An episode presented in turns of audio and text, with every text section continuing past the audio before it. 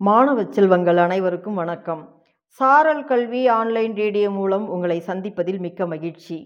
இன்று உங்கள் சிந்தனையை தூண்டுவதற்கு ஒரு சிறு கதை. கதை கூறுபவர் இரா கலையரசி தொடக்கப்பள்ளி ஆசிரியர் பாப்பிரெட்டிப்பட்டி ஒன்றியம் தருமபுரி மாவட்டம். வாருங்கள் நாம் கதைக்குள் செல்வோம். கதையின் தலைப்பு தன் திறமை அறியாத சிங்கக்குட்டி வாருங்கள் கதையை நாம் இப்பொழுது அறிந்து கொள்வோம். ஓர் அழகிய கிராமம். அந்த கிராமத்தில் ஒரு விவசாயி வாழ்ந்து வந்தார். அவரிடம் ஆட்டு மந்தை ஒன்று இருந்தது. அவர் தினந்தோறும் அந்த ஆட்டு மந்தைகளை காட்டிற்கு ஓட்டிச் சென்று மேய்த்துவிட்டு மாலையில் வீடு திரும்புவார். அந்த ஆடுகளும் மாலை நேரத்தில் வீட்டுக்கு வந்துடும் இப்படியே செஞ்சுக்கிட்டு இருந்த நேரத்தில் ஒரு நாள் அந்த காட்டுக்குள்ள ஒரு சிங்கக்குட்டி.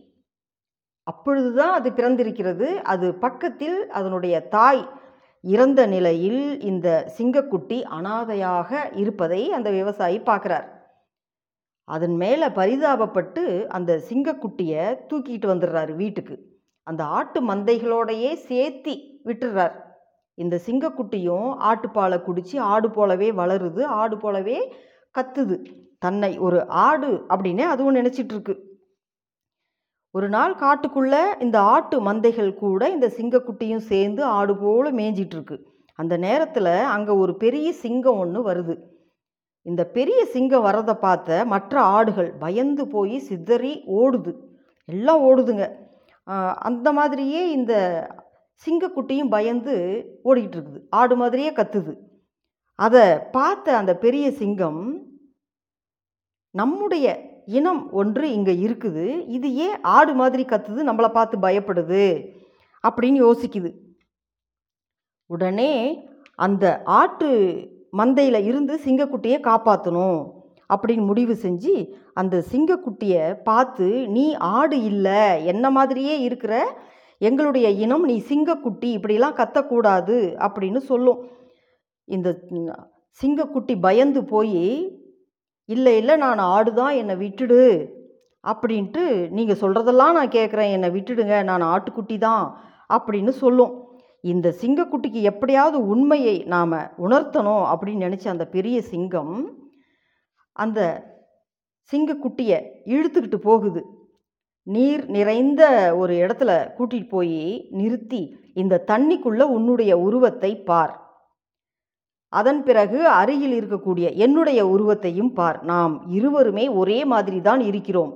நீ சிங்கம் தான் நீ சிங்கக்குட்டி தான் ஆட்டுக்குட்டி இல்லை அப்படின்ட்டு பெரிய சிங்கம் அதுக்கு சொல்லும். உடனே சிங்கக்குட்டி யோசிக்குது. ஆமாம் உருவம். சிங்கத்தை போல தான் நாம் இருக்கிறோம். அப்போ நாம் சிங்கக்குட்டி தானா அப்படின்னு சிந்திக்க ஆரம்பிச்சிரும். சிங்கக்குட்டி கிட்ட மாறுதலை கண்ட அந்த பெரிய சிங்கம் காடு அதிர ஒரு முறை கர்ஜித்து விட்டு நான் கர்ஜித்தது போல் நீயும் கர்ஜனை செய் அப்படின்னு சொல்லும். சிங்கக்குட்டியும் ஆர்வத்துடன் குரல் எழுப்பியது. பாவம் அந்த குரல் ஆடு கத்துவது போலதான் இருந்துச்சு. மீண்டும் மீண்டும் கத்தி பார்த்தது. நீண்ட நேர முயற்சிக்கு பின் சிங்கக்குட்டியின் குரல் மாற்றம் கண்டது. முடிவில் பெரிய சிங்கம் போலவே அது கர்ஜிக்க தொடங்கியது. தன் கர்ஜனையை கேட்ட சிங்கக்குட்டிக்கு ஆனந்தம் தாழவில்லை. தனது உண்மை இயல்பை உணர்ந்த அந்த சிங்கக்குட்டி பெரிய சிங்கத்தோடு காட்டுக்குள் பாய்ந்தோடி மறைந்தது.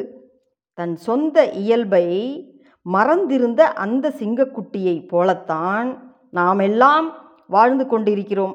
நம்முள் எல்லையற்ற சக்தி அடங்கியுள்ளது. அதை வெளியே கொண்டு வந்து வேலை செய்தால் நம்மால் எதையும் சாதிக்க முடியும். என்பதுதான் இந்த கதையில் இருந்து நாம் அறிந்து கொள்கின்றோம். மீண்டும் ஒரு நல்ல கதையோடு சந்திக்கலாம். நன்றி மாணவர்களே.